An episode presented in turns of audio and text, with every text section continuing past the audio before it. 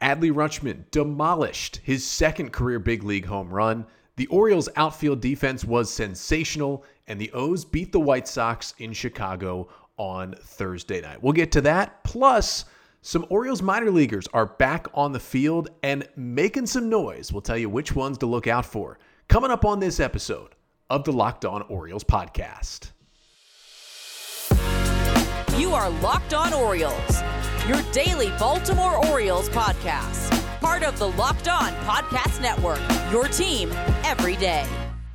Hey there, Orioles fans. Today is Friday, June 24th, 2022, and welcome back in to the Locked On Orioles podcast, part of the Locked On Podcast Network, your team every day. As always, I'm your host, Connor Newcomb. And coming up on today's episode, We'll first recap an Orioles win over the Chicago White Sox, taking game one of four on the South Side on Thursday night. Talk about Adley's big night offensively, Austin Hays and the rest of the outfield having a great night defensively, and just how the O's really cruised to this victory.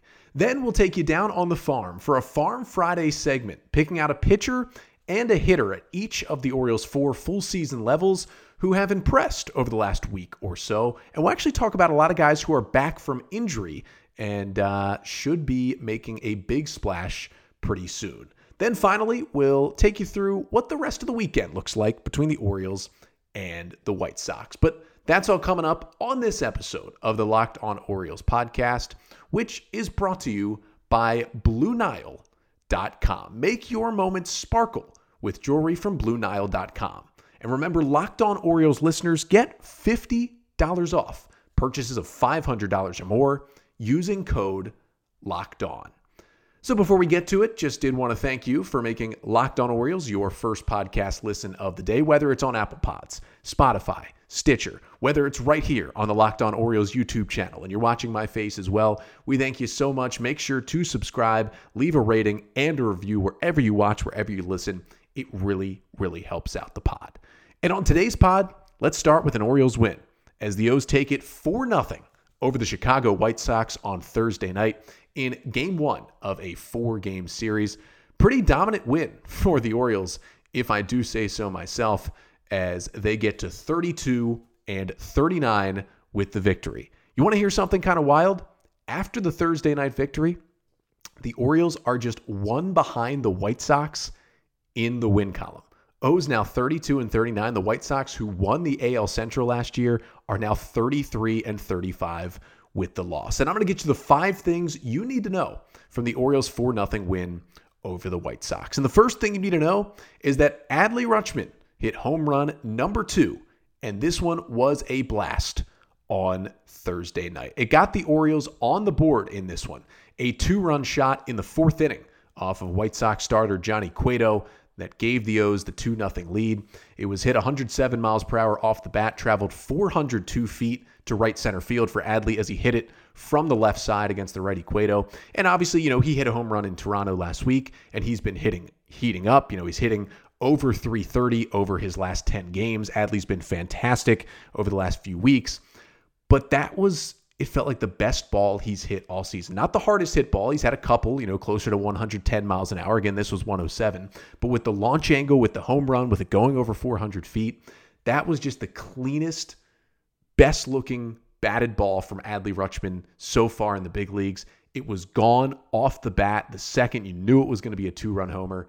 It was just awesome to see Adley do that. And that wasn't his only hit of the night. He also had an RBI double in the sixth inning to make it a 3 0 game. Adley drove in three of the four Orioles runs on the night with a two for four day, a homer, a double, three RBIs, and a run scored. Had three hard hit balls on the day as well. Just a really good night at the plate for Adley Rutschman.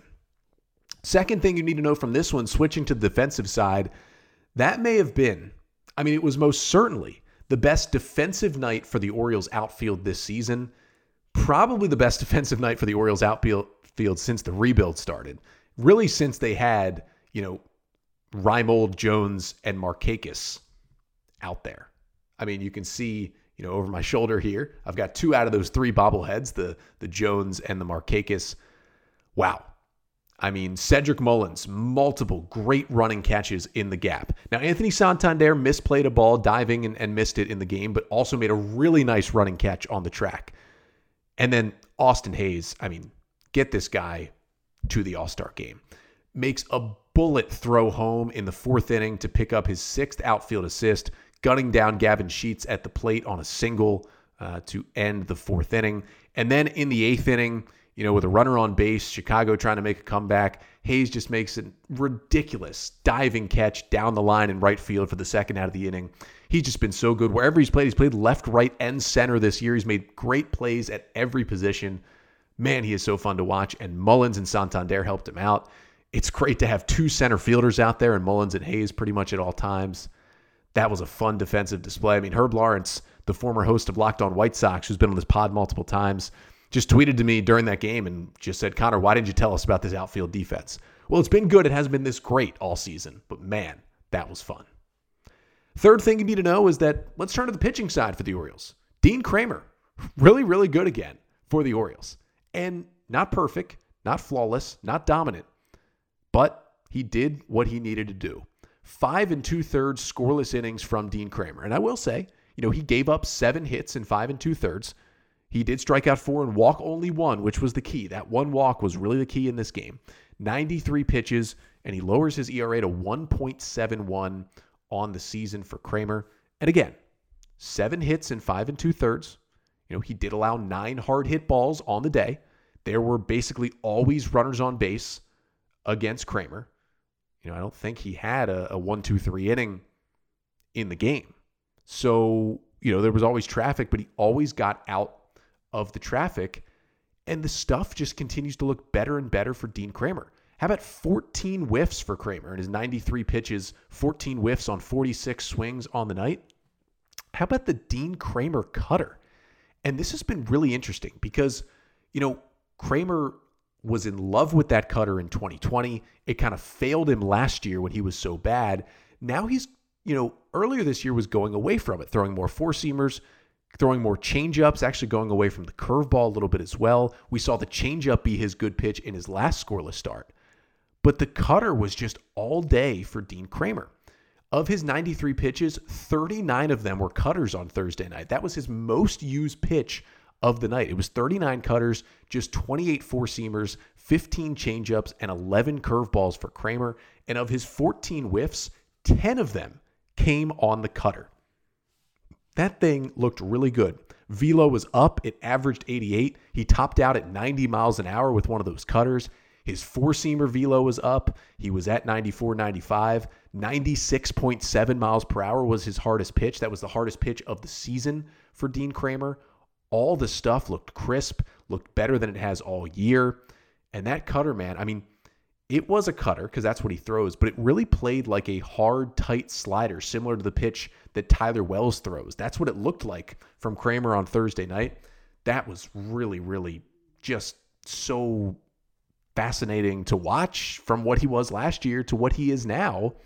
And the O's need this so bad with Means injured, with Grayson Rodriguez injured, with DL Hall not ready yet, with Bruce Zimmermann sent down to AAA. The Orioles need this so, so badly, and they are getting it from Dean Kremer in a huge way. Just another great start from the righty. Fourth thing you need to know from the Orioles 4 0 win, let's kick it back over to the Oriole offense because I talked about Adley Rutschman. Now, he wasn't the only guy, though, that got things done. To be fair, he did drive in three of the four runs, but some other Orioles had good days. Cedric Mullins, two for five with a couple of singles, including an RBI single in the top of the ninth that was a nice little insurance run. No strikeouts for Mullins. He had three hard hit balls on the day. Trey Mancini had a double on the day. Austin Hays, he had himself a double as well. You know, just a one for four with a double and a strikeout, but, you know, you, give him a little slack after he hit for the cycle on Wednesday night. Of course, you had Adley with the two for four. Ryan Mountcastle with the only three hit day. Ryan Mountcastle three for four with two doubles, a run scored, and a strikeout with two hard hit balls. He was mashing the ball. Jorge Mateo got a hit. That's big for him. He's really been struggling. And even Tyler Nevin, who did not have a hit in this game on an 0 for 2, drew two walks and scored one run. That run in the ninth inning that was insurance for the Orioles. Big day. Seven of the nine hitters get on base. Orioles get four runs on 10 hits. Offense only scored four, but looked good doing it and really did hit the ball hard in this game. And the top of the lineup, especially, was, was really solid for Baltimore. And the fifth and final thing you need to know from the Orioles' 4 0 win over the White Sox is that, well, the bullpen just did what the bullpen has done all season for the O's. Three and a third scoreless from the Oriole bullpen. It started with Felix Bautista, who entered the game in place of Dean Kremer with runners on first and second and two outs in the bottom of the sixth inning. It was a 3 0 game and comes in and gets a strikeout to end the jam. Then he gets through the seventh inning as well with two more strikeouts to end his day with three Ks. Dylan Tate comes in, and Tate wasn't his best. He got hit a little hard. He got four outs, was not charged with a run, but did allow two hits and a walk. Got some help from the defense in the eighth inning. And then when the Orioles scored the one run in the top of the ninth, you know, went from a three run game to a four run game, no longer a save situation. Jorge Lopez sat down and Dylan Tate stayed in the game. But then he allowed a leadoff single. And then after getting a fly out, ended up walking a batter. And all of a sudden, you had two on and one out. And Brandon Hyde just says, you know what? It's not a safe situation, but we're going to Jorge Lopez. And what did Lopez do? But throw seven pitches and get two strikeouts, two filthy strikeouts to end the game to lower his ERA to 0.77 on the season. He's nasty. O's win, shut out the White Sox, and take game one of this four game series, which will be a tough one. This White Sox team fighting right now to try and stay in this AL Central race, and the O's get the first game of the really complete performance. But it's not just the Major League Orioles that are playing well. Seeing a lot of action, a lot of good action at the minor league level for the Orioles. And we'll have our Farm Friday segment Coming up next, talking about who is shining at each of the four Orioles full season levels in the minor leagues. But first, got to tell you about BlueNile.com because whether you're ready to pop the question or you're celebrating a milestone moment, find jewelry as unique as her with the modern convenience of online shopping at BlueNile.com. Blue Nile has simple online tools that let you choose the diamond shape, size, and clarity, as well as the style. Each ring is one of a kind. And if you have questions, you don't know what you're looking for, don't know what you should be looking for, just anything you need answered, Blue Nile has jewelry experts on hand 24 7, available via phone or chat to help you find a memorable gift at every budget. So make your moments sparkle with jewelry from BlueNile.com. And Locked On Orioles listeners get $50 off purchases of $500 or more. And this podcast exclusive includes engagement rings. So use the code locked on. That's code locked on. Plus, every order is insured, ships free, and arrives in discreet packaging that won't give away what's inside. Shop stress free and find your forever piece. Go to BlueNile.com today. And today's episode of the Locked On Orioles podcast is also brought to you by betonline.net, which is your number one source for all your betting needs and sports info. You can find all the latest sports developments, league reviews, and news, including the Stanley Cup Finals. Avalanche and Lightning. Game five is tonight. The Avs, after kind of a controversial goal from Nazem Kadri in game four, take a 3 1 lead. Colorado could close it out tonight and win the cup. You've, of course, also got Major League Baseball and all your fighting news, all your fighting lines you need UFC, MMA, boxing. How about golf? not a fighting sport, but there's some fighting going on there between the two different golf leagues. You can find all the golf lines as well. And betonline.net remains the best spot for all your sports scores, podcasts, and news this season. So head to the website today or use your mobile device to learn more about the trends and the action at BetOnline, where the game starts.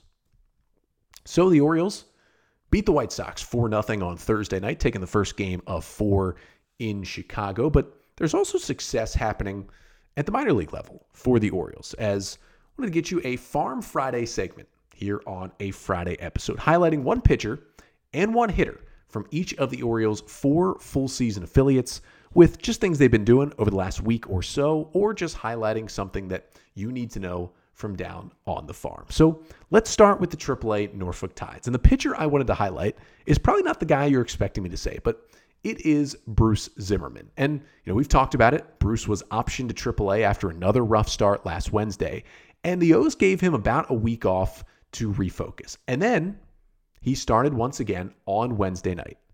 Well, technically he didn't start. Spencer Watkins started through a scoreless inning and then was pulled because the O's want to keep Watkins ready in case they need him to start Saturday's game in Chicago.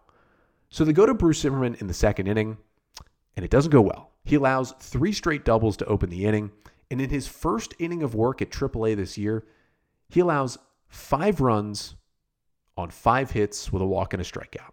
You're thinking, oh no, things are terrible. But the reason I wanted to shout out Bruce Zimmermann is for what he did after that. He comes back out there and immediately throws four scoreless innings after that terrible first inning. His final four innings, he allowed just two hits, again, no runs, six strikeouts, just two walks after that. So he's still working on this kind of new set position, a little bit of a tweaked delivery.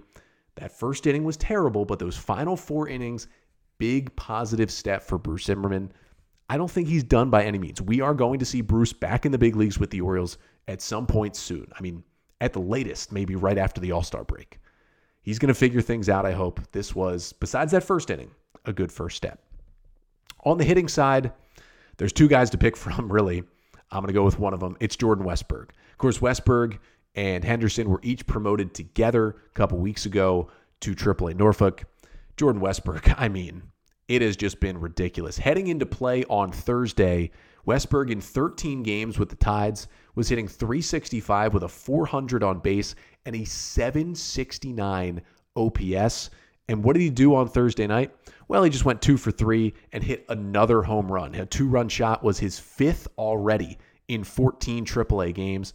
Dude has been ridiculous. You know, we've talked about, you know, would Henderson or Westburg be called up first? Would they both come up and maybe be on the opening day roster next year? Henderson and Westburg are making serious cases to both be up in the big leagues before the end of 2022. That seemed like there's no way that would happen if you asked me that in spring training this year. That could happen. Gunnar Henderson's been ridiculous. Westburg's been almost as good. It's fun to watch those two in AAA. Hopefully, we see them in the bigs this year. Let's move down to double A Bowie and start with a pitcher. It's a little bit of cheating because this guy actually got moved up to Norfolk, but I'll give you Chris Vallimont. If you remember, about a month ago, the Orioles claimed Vallimont off waivers from the Minnesota Twins. Now, he had never pitched above double A in the Twin system, but he was on the 40 man roster because the Twins put him there to protect him from the Rule 5 draft. Then he had horrendous numbers at double A. Twins needed a 40 man roster spot, and they DFA'd Vallimont. And the O's claimed him, and you thought, what are they giving a 40 man roster spot to a guy who's never pitched above double A? Well, the Orioles put Vallimont in double A, and what does he do? In three starts, he allows just one run on five hits over 13 innings, striking out 18 batters and walking only four. This is a guy who had walked 23 guys to just 20 strikeouts in his time in Double A this year in Minnesota. 18 Ks to four walks in 13 innings. That's pretty good to me. And what did the O's do after his last start? Well, they moved him up to AAA Norfolk because how can you not? He's already 25 years old, and in his last Double A start, five innings, no runs, two hits, 10 strikeouts, and one walk for Vallimont. Yeah, that was enough Double A baseball. He will make his Norfolk Tides debut this weekend getting the start. He's 25. He's on the 40 man. If you made me predict, I think Chris Vallimont pitches in the big leagues with the Orioles at some point in the second half of the season. He's got some really wicked stuff. If he can throw strikes like he's been doing, he's nasty. The hitter in Double A Bowie, I've highlighted him before this year, but I got to highlight him again because he's kind of getting back on my radar, and that is Adam Hall, who has an 1141 OPS in his last seven games with the Bay Sox and he's hitting a respectable 262 with a 364 on base this year. Now, there's still no power in Hall's bat. He's got two home runs, but that's okay. That's not the hitter that he profiles as. He's a speed guy, gap to gap, singles and doubles hitter, and he's been able to do that in Bowie this year. And props to him after a horrendous 2021. Adam Hall kind of back on track. Down to high A Aberdeen we go. By far, the best team in the Orioles minor league system. Got a shout out to the Aberdeen Ironbirds who have already clinched a playoff spot. Earlier this week, they clinched the first half title in their high A league, so they will be going to the playoffs. They have been ridiculous so far this year. But I want to actually highlight two guys who haven't been with Aberdeen this year, two guys there on rehab because it's exciting that they're there on rehab. The pitcher is Matt Harvey who was pitching in extended spring training. Then Major League Baseball handed him his 60 game suspension. Now, while he's still serving that suspension, he can pitch in the lower levels of the minors. He just can't go up to AAA until that suspension is up here in a couple weeks. Well, for Matt Harvey, he made his first full season affiliate start of the year on Thursday night and dominated high A hitters, like Matt Harvey in his mid 30s should do, but he did it anyway. Six scoreless innings, four hits, four Ks, and no walks. As soon as they can get him there, the Orioles will get him to AAA once his suspension expires by July, maybe August at the latest. We're going to see Matt Harvey back in an Orioles uniform because despite what guys like Dean Kremer are doing, they still need some starting pitching. And the hitter I got to highlight is Yusniel Diaz, who once again was on the injured list in AAA, but is now back on a rehab assignment. He is in Aberdeen, and in three games, he's three for eight with a double, a homer, and two RBIs, two walks, and one strikeout. Just mashed a two run homer to dead center field in Wednesday night's game in Wilmington with the Ironbirds. Please stay healthy, Yusniel Diaz. I just want to see the guy get to the majors at some point before the Orioles release him. Hopefully, getting back to AAA this time, he can stick and stay healthy and get to the bigs. Just stay healthy. And then to the Delmarva Shorebirds, who have certainly struggled with a very young team this year. But the pitcher I want to highlight and the hitter I want to highlight, both top prospects coming off of injury. The pitcher is Carter Baumler, who the Orioles selected in the fifth round of the 2020 draft, a high school pitcher who ended up getting Tommy John, missing all of last year's minor league season. But he finally returned to full season ball a couple of weeks ago, and all he's done is dominate at the low A level. In four starts so far at Delmarva for Baumler, in 11 and two thirds innings, he's allowed just two runs on seven hits, struck out 20 batters and walked just seven. It's a 1.54 ERA for Baumler and a 171 batting average against the righty. He's got good stuff. He's still super young, just 20 years old. This is a really exciting prospect that should be in Aberdeen before long and could get to double A by the end of this year if the O's want to push him a little bit.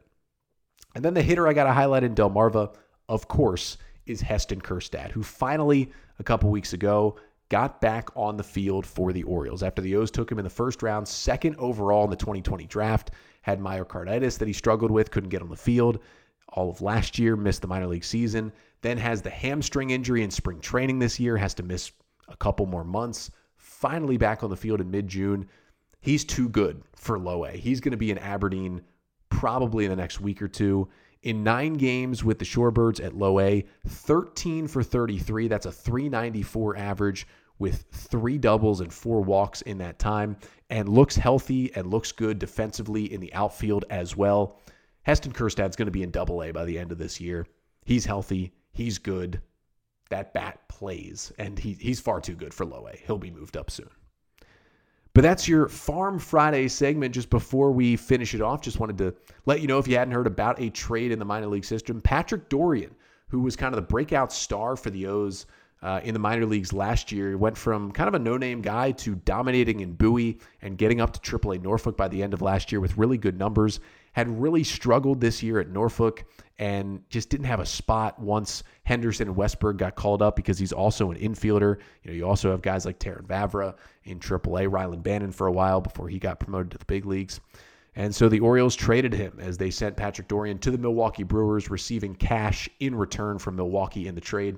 We wish Patrick Dorrian all the best and hope he can get to the big leagues with the Brewers. But Back at that big league level, well, the Orioles still have three more games against the Chicago White Sox this weekend. And coming up in a second, I'll preview those final three games, let you know what you need to look out for with the O's on the South Side. But first, as the sun comes out and small businesses are back in business, LinkedIn Jobs makes it easier to grow your team.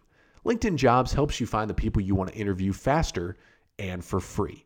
You can create a job post in minutes on LinkedIn Jobs to reach your network and beyond to the world's largest professional network of over 810 million people. And simple tools like screening questions make it easy to focus on candidates with just the right skills and experience so you can quickly prioritize who you'd like to interview and hire. It's why small businesses rate LinkedIn Jobs number one in delivering quality hires. And LinkedIn Jobs helps you find the candidates you want to talk to faster did you know every week, nearly 40 million job seekers visit LinkedIn? Post your job for free at linkedin.com slash lockedonmlb. That's linkedin.com slash lockedonmlb to post your job for free. Terms and conditions apply. So the O's took game one from the White Sox 4 0 on Thursday night, but still three more games to go in this series Friday, Saturday, and Sunday. And just wanted to preview the rest of this set before we let you go here on a Friday. Game two of the series tonight, Friday night at 8:10 p.m. Eastern Time start. Kyle Bradish takes the ball for the Orioles. He needs a start to help him turn things around. ERA up to 7.38 through 10 starts on the season. Been erratic with the command, continues to get hit around. Six runs on 11 hits in four and a third against Tampa his last time out. He really needs a good start. And he'll go against Michael Kopech, who has been dominant for the White Sox this year. A 2.38 ERA in 57 innings. But Kopech got hit a little bit in his last start against Houston. Four runs on seven hits over five innings. Then we go to Saturday, where the Orioles have yet to name a starter. I think it's going to be Spencer Watkins. He only pitched one inning Wednesday. He's on the 40 man roster. We'll probably see the return of Spencer Watkins for Saturday's game. He's going to go against the veteran Lance Lynn, the 35 year old who just returned off the injured list for the White Sox to make his first two starts of the season. His first one, four and a third, three runs, 10 hits against Detroit. His last one, five innings, three runs on four hits against Toronto. And then the series finale is on Sunday at 2:10 p.m. Eastern Time. Start that game on Saturday also at 2:10, but Sunday at 2:10, Jordan Lyles takes the hill for the Orioles. Finally started eating innings again in his last start. Lyles has a 4.92 ERA through 14 starts for the Orioles. Last time out against Washington this week, six and a third, two runs on five hits, four Ks, and three walks. And he'll go up against the always nasty Dylan Cease, the 26 year old right hander who's been awesome this year for the White Sox, has a 2.68 ERA in 14 starts, and Cease his last time out. Wow. What he did to the Blue Jays was wow. Six innings, no runs, one hit, 11 Ks, and two walks for Dylan Cease. Orioles got to try and figure him out on Sunday. And then on Monday, I'll be back with you here on the pod, recapping the weekend of Orioles baseball, getting you my three big takeaways from the final three games of this four game set against the White Sox, and then getting you ready for the O's to quickly hit the West Coast when they'll go to Seattle to take on the Mariners for a three game series. But that's all coming up when I return on the pod here on Monday. But until then, enjoy your weekend. And this has been the Locked On Orioles podcast, part of the Locked On Podcast Network. Your team day.